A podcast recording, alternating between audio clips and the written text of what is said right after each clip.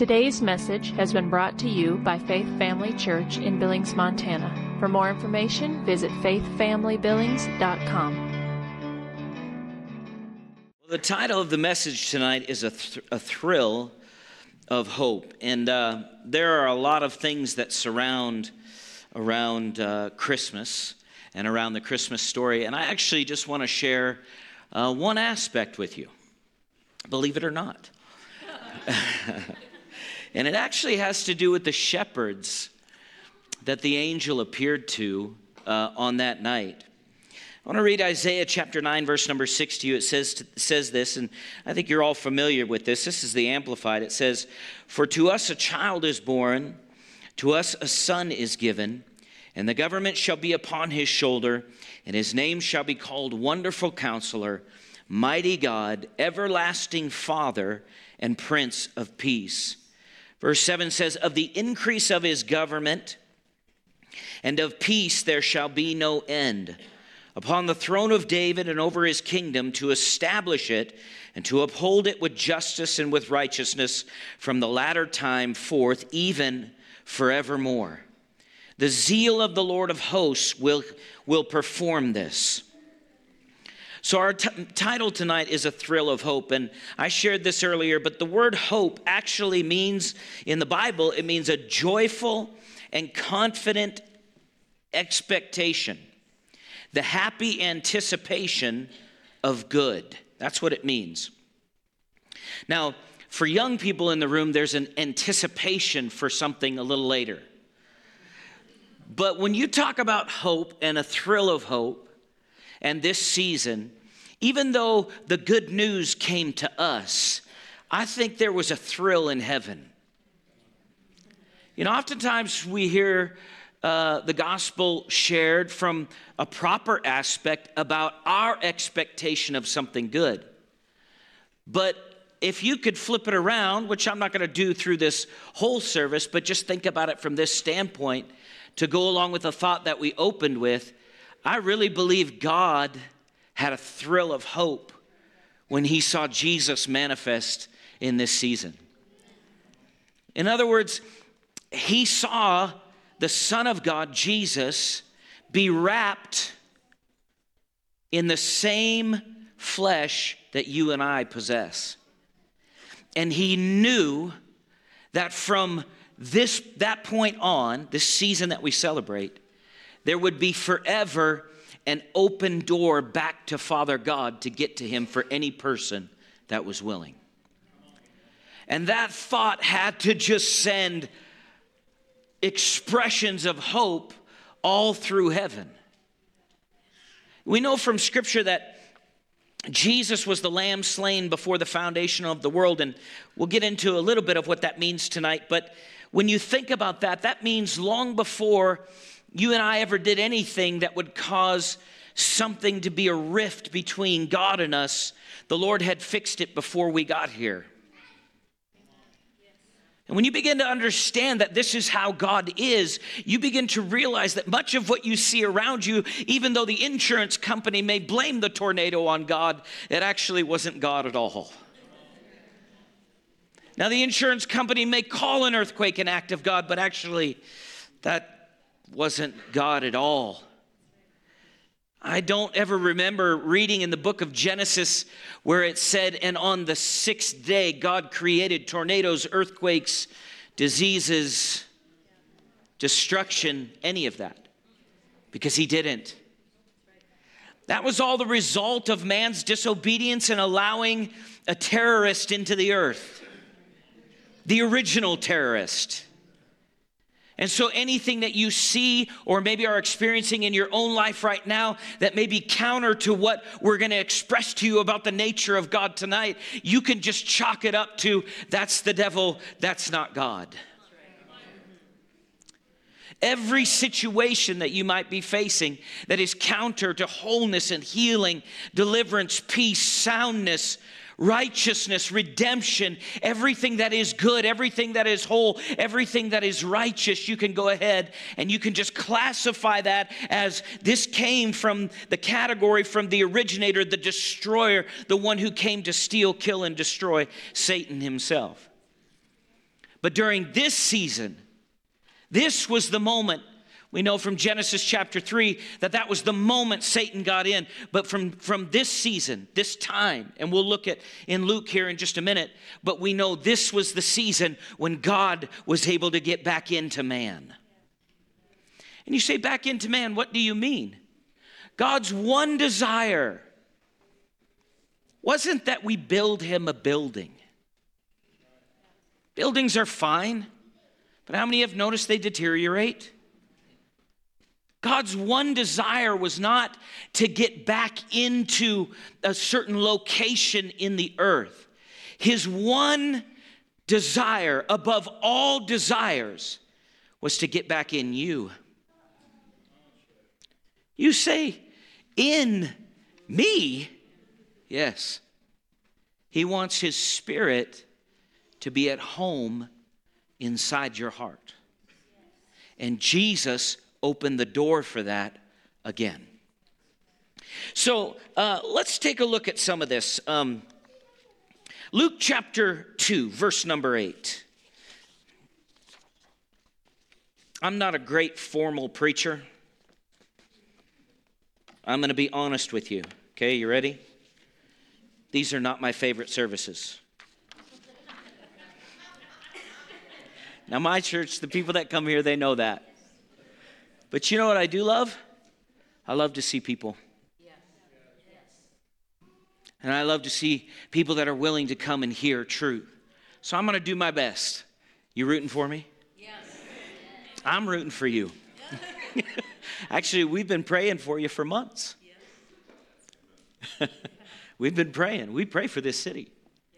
Luke chapter 2, verse number 8 says this, Now there were in the same country shepherds living out in the fields, keeping watch over their flock by night.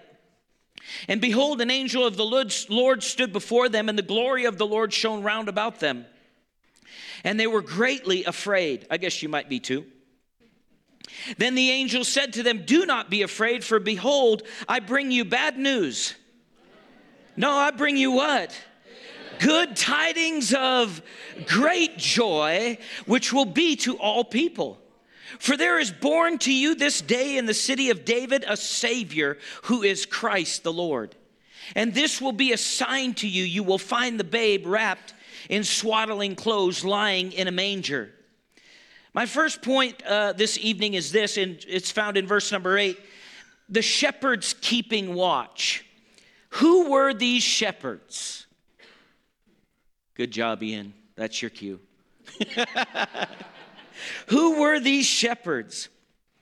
So Luke chapter 2, verse number 8, as we just read, says this, Now there were in the same country shepherds living out in the fields, keeping watch over their flock by night. The scene is being set forth for the shepherds watching over the flocks of sheep in their field. Near Bethlehem, there is an ancient field where shepherds at the time of Christ's birth commonly watched over their flocks. 2,000 years later, that ancient field is still called the Shepherd's Field in memory of the shepherds who first heard the angelic announcement of Jesus' birth there. Tradition tells us that the shepherds in that area bred and raised sheep that were to be offered as lambs without blemish for the temple sacrifices, and particularly at the time of Passover. Jewish regulations required these sacrificial lambs to be born near Jerusalem so they could be easily transported there for sacrifice. It was for this reason that a special group It was for this reason that a special group of shepherds under rabbinical administrative care bred and raised lambs in the fields near Bethlehem, because it was so close to Jerusalem to be used for temple sacrifice. Because sacrificial lambs were to be offered to God, they had to meet strict legal religious standards. To meet these requirements, shepherds under rabbinical care bred and raised sheep in strictly controlled conditions.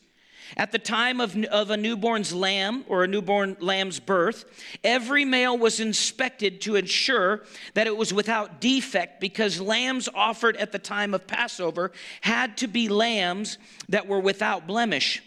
Once the lambs were born, These shepherds wrapped the newborn lambs in strips of cloth called swaddling cloths to protect them from injury. After this, the shepherds would place the newborn lambs in a, actually, you know, we always see Jesus in like a wooden feeding trough. It was actually a stone feeding trough. And that was called a manger until the priest came to inspect them and to declare them without blemish. In other words, how many realize what that means? It means without defect, no defects. And therefore they would be fit to be used as sacrificial lambs. Now you're going to catch on here, especially if you know any kind of tradition or history about Jesus being the Lamb of God and the connection here. There was a specific reason why the angel appeared to these shepherds. Now you're going to find out more about this, and it gets much, much more exciting, much more gooder. There is a noted historian, Alfred Edersheim, and I'm probably saying his name wrong, who wrote in 1876, "We know that on the night which our Savior was born, the angel's message came to those who probably alone of all in or near Bethlehem were keeping watch. For close by Bethlehem, on the road to Jerusalem, was a tower known as Migdal Eder. The watchtower of the flock is the name of that tower. For here was the station where shepherds watched their flocks destined for sacrifices in the temple." So this is who these shepherds were. Well, what was their assignment then? The Bible states that these shepherds were abiding in the field and keeping watch over their flock by night. Abiding simply means that these shepherds were actually lodging in open fields. So they were staying with the sheep. The shepherds being with the sheep could quickly take the ewes or the newborns to Migdal Eder to give birth to their lambs in a ceremonially clean environment. Again, these shepherds were under rabbinical care. In other words, the rabbis were over them. They were not just some random shepherds that God decided to show angels to. How many know God is not random? He is precise. Everything in the story of Jesus is prophetic. And it was all told, if you know the Old Testament, from before. And I'm not talking like 2 hours before. I'm talking thousands of years before. Written in the scriptures by different authors. God had this plan from before the foundation of the world. On the night that Jesus was born, these shepherds were keeping watch. This is another phrase in that passage of scripture in Luke chapter 2, verse number 8. This has to do with protecting, guarding. In the Greek, it is almost like a military guard. It is the very word used to depict a military guard who exercised unbroken vigilance in protecting whatever he had been entrusted to safeguard. And it is the very word used to depict the uninterrupted vigilance the shepherds showed in keeping their flocks. They were constantly guarding and watching. Then all of a sudden, there was a fearful appearance. Slide 2. Luke chapter 2, verse number 9 says, "And behold, an angel of the Lord stood before them, and the glory of the Lord shone round about them." Here now we see an angel of the Lord stood before them, or in the Greek, it actually means came upon them. The idea here is not a casual appearance of an angel. In the Greek, it means a sudden, surprising, and glorious appearance of a divine being that takes one off guard. In other words, that was an amazing and dazzling event for the shepherds. You would get the impression that the shepherds were left shocked and speechless. I guess you probably would be too. Next, we see that the glory of the Lord shone around about them. In verse 9, this word glory in the Greek means a weighty presence of God. So as these shepherds were attentively watching over the special sheep, God's special sheep, they were abruptly taken off guard as an angel materialized in front of them. It is likely that as the weighty presence of God fell on the shepherds, that they collapsed and fell. The presence of God shone round about them, which means it tells us in the scripture that they were encircled with light. So sometimes we get this picture that there was light all over the side of the hill. How many have seen that maybe in videos and things like that? Actually, what took place is the light encircled them. So rather than a light that lit up the entire countryside, the glory that shined on them was more like a shaft or a beam of light that shone down directly on them. In other words, God was saying, this is significant, this is important. These shepherds were greatly afraid, which in the Greek means that they feared with fear greatly.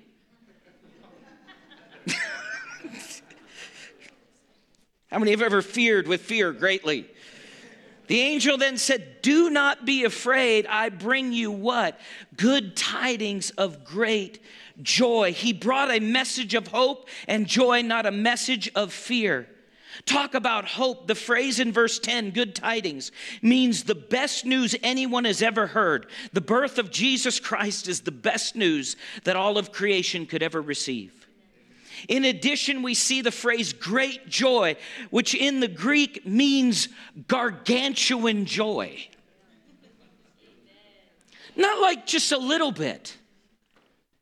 You know, God is so amazing. He doesn't want you to have peace in a season.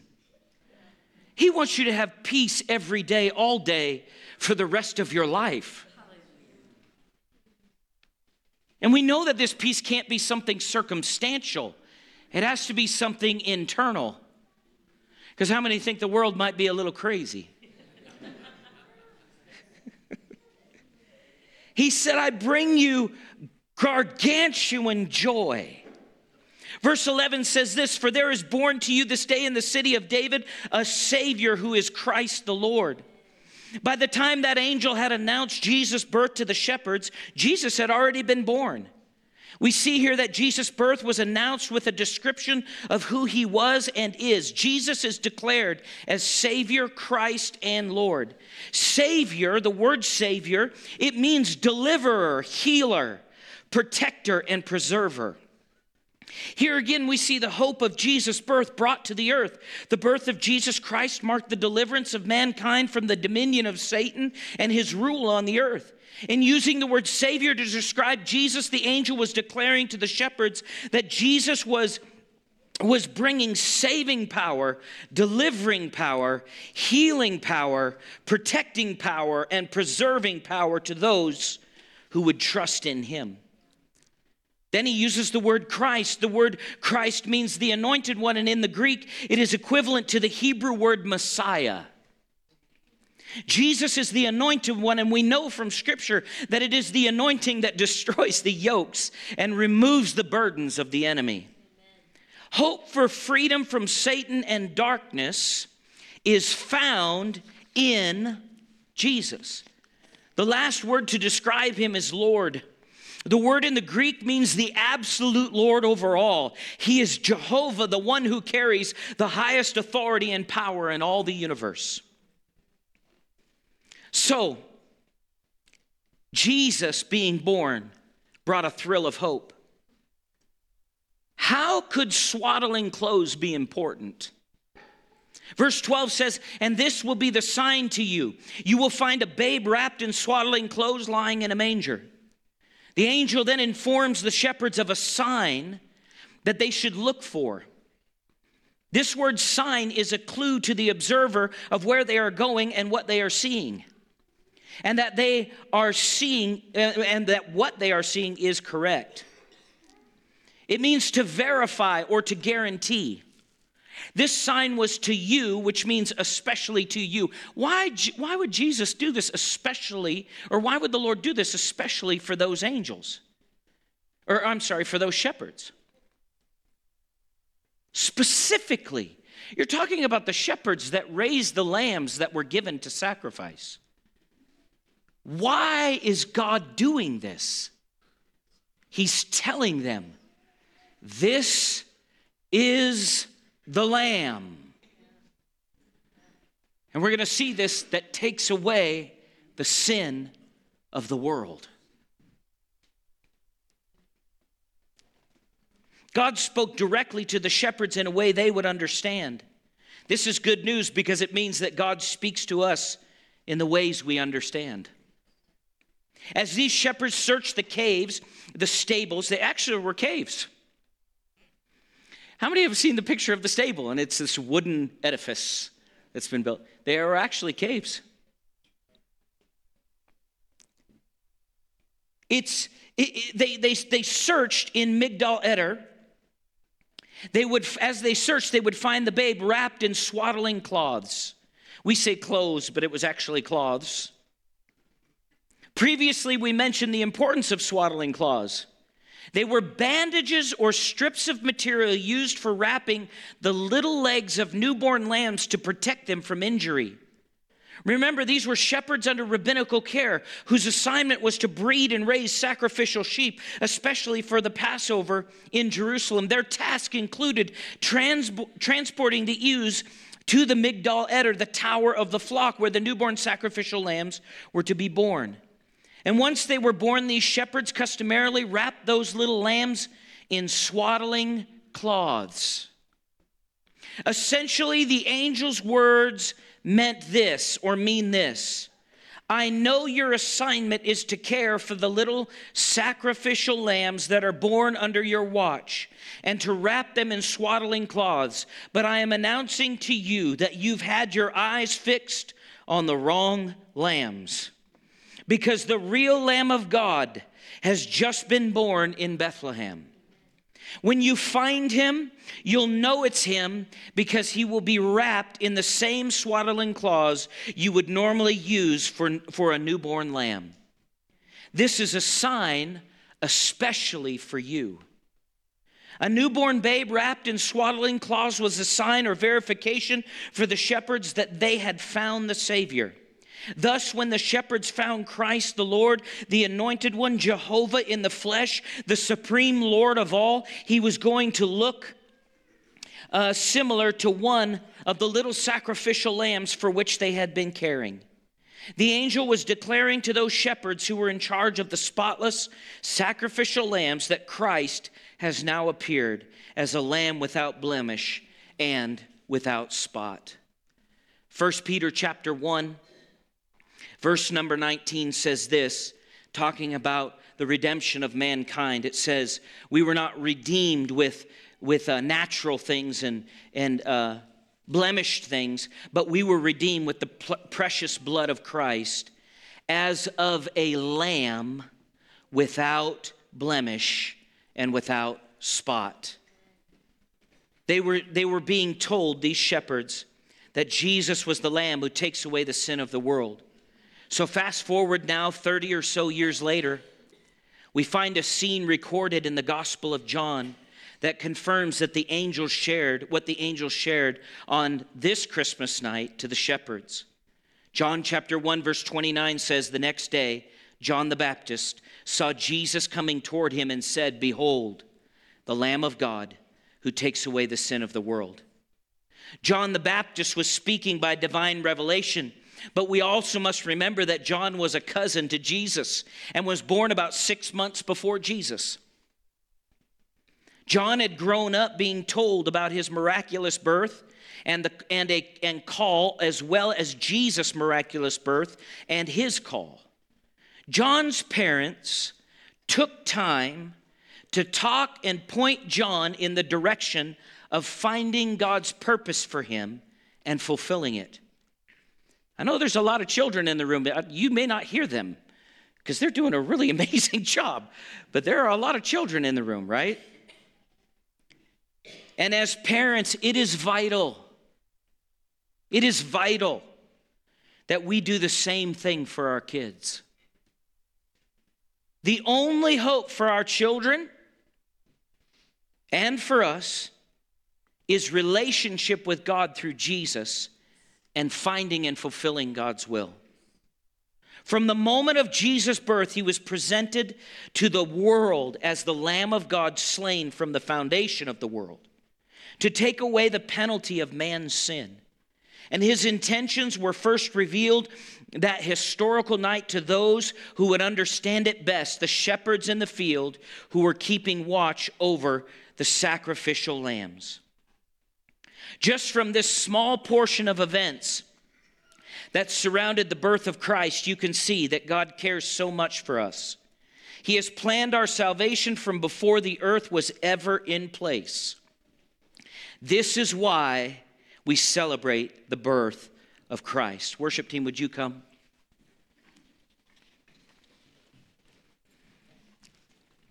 For most of you here this evening, this service is a reminder of what you already have come to believe. You recently, or maybe years ago, surrendered your life to Jesus Christ as Savior and Lord. But I know that it is possible that there are those here and watching online with us as well who have never surrendered their lives to Jesus Christ. God gave us the greatest gift to redeem or buy us back and deliver us from Satan. So then the question then becomes, how do you receive Jesus? By faith. First, you have to deal with the problem of sin. Romans chapter 3, verse number 23 says, "For all have sinned and fallen short of the glory of God." How many know all means all? Then you have to deal with the wages of sin, or you got to understand that there is a wage for sin. In other words, there's a payment for that sin. The wages of sin, according to Romans 6:23, is death. But to interrupt death, there's only one thing that could interrupt death. That would be life. How many realize that? I would say it like this. That would be love. Because love gives life. Romans 5:8 says, "But God demonstrates his own love toward us in that while we were still sinners, Christ died for us." Now, is that not a demonstration of love? Imagine, if you will, and think about it in terms like this. A person treating you with absolute disrespect and hatred, or you treating somebody that way because of misunderstanding, because of the way of the earth, because of the rejection of God, because of all the things that are surrounding us that bring problems into our life. And in the midst of that, God says, there is something greater than my desire for wrath, and it's my love and my mercy. And mercy, the Bible says, triumphs over judgment. How? Sacrificial lamb. Sacrificial lamb. The free gift of salvation. Romans chapter 6, verse number 23. The second half says this, "But the gift of God is eternal life in Christ Jesus our Lord." So the only thing left to do, if you haven't done it this evening, is accepting the free gift. Romans 10:9 says this, "If you confess with your mouth the Lord Jesus and believe in your heart that God has raised him from the dead, you will be saved. For with the heart one believes unto righteousness, and with the mouth," and don't let that word throw you, it means right standing with God. "And with the mouth confession is made unto salvation.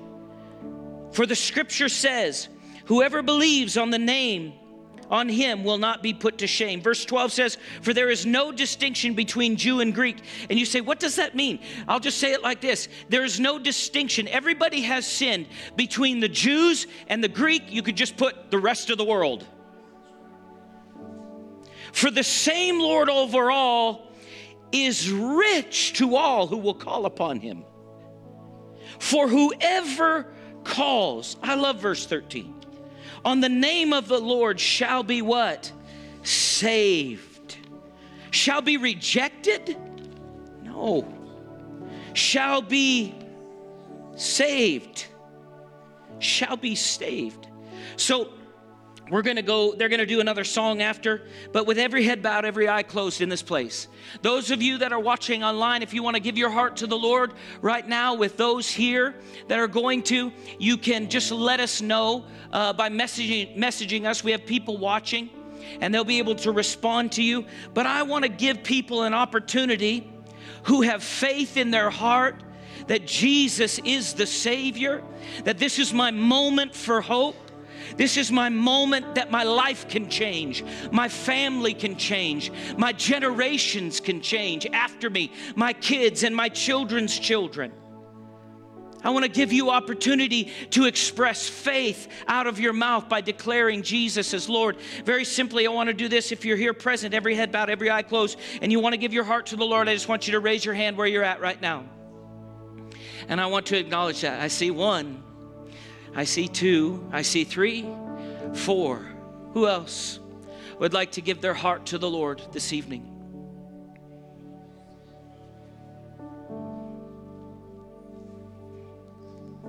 Anybody online, Josh? Okay. Now, even if you didn't raise your hand, you can still believe where you're at. I know a lot of you could be saved in here, and I get that. All you have to do is believe in your heart and confess out of your mouth. Let's pray this together, shall we? Heavenly Father, thank you for your son, Jesus, who came to this earth, lived a sinless life, and died on the cross for our sins. I believe he rose from the dead so I could receive forgiveness, become your child, and receive the gift of eternal life. I come to you now, repent of my sin. I not only receive your gift of forgiveness, but I give you my whole life, my whole heart. I believe you have accepted me because Jesus said, "The one who comes to me, I will by no means cast out." Jesus also said, "Whoever calls on the name of the Lord will be saved." Thank you for saving me, making me your child, and helping me live for you. In Jesus' name, amen. Now, we're all gonna stand here in just a second, and they're gonna sing the last song, and then I'm gonna come up one more time, and we'll have altar care workers up here.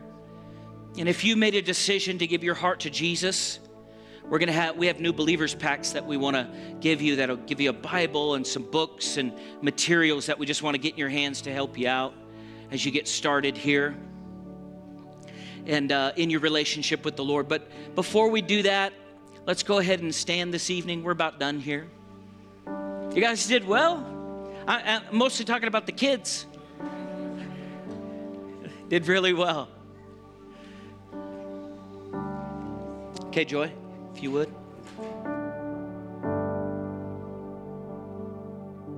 Oh, come, all ye faithful and joyful, triumphant, oh come ye, oh come ye to Bethlehem, and come and behold him born the King of angels. Oh, come, let us adore him. Oh, come, let us adore him. Oh, come, let us adore him. Christ the Lord, and sing choirs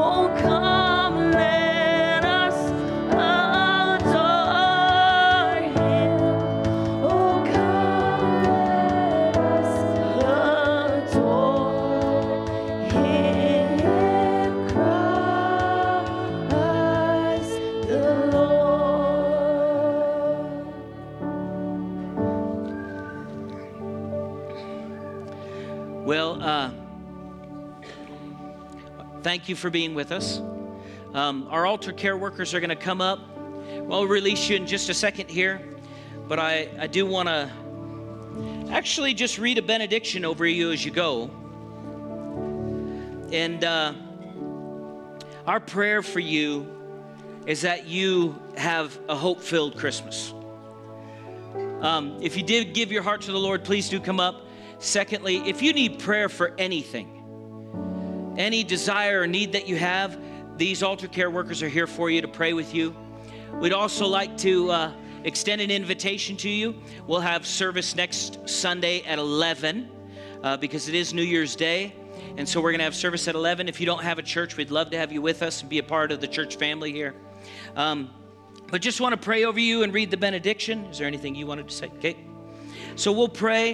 And then if you did give your heart to the Lord, I can't stress this enough. Please come get the material. You need to realize this. There's an enemy in this world, and he wants to destroy your life. But God said that he came to give us life and life more abundantly. There's only one place of victory. You say true success? Yeah, true success. True victory, true wholeness, and that's in Jesus Christ. So don't forget that. Father, we thank you for today, for tonight. We thank you for the birth of Jesus. We thank you for your goodness and your faithfulness. So I just want to read this benediction over you. It says this, we pray and we declare this over you, that Christ may dwell in your heart through faith, that you would be rooted and grounded in love, that you would be able to comprehend with all the saints what is the width and length and depth and height, to know the love of Christ which passes knowledge, and that you and your family and your holiday and your life would be filled with the fullness of God. Did you want to say anything? Oh, she's going to say something. And I'll just pray this over you and just Believe it for yourself and for your family, because God is good and He is faithful. And He will walk you through and see you through everything in your life, because He wants to be a part of your life. He wants to be in your home. He wants to be in your days, at your work. He just wants to be in fellowship with you. Think about that. Jesus Christ, the Father God, wants to be in fellowship with us. And He wants to rest and on you in that peace and that joy and those things that you're probably feeling tonight. You don't just have to leave it here. It can go with you into your homes. And there is nothing like serving Jesus. How many know we have to walk through this life? But it's better to do it with Jesus. 150%, 1,000,000% better to do it with Jesus Christ, because He's faithful. Amen? Amen. God bless you guys. Have a very Merry Christmas. Thank you for taking the time to listen today. If you would like more information about Faith Family Church, including service times and location, visit faithfamilybillings.com.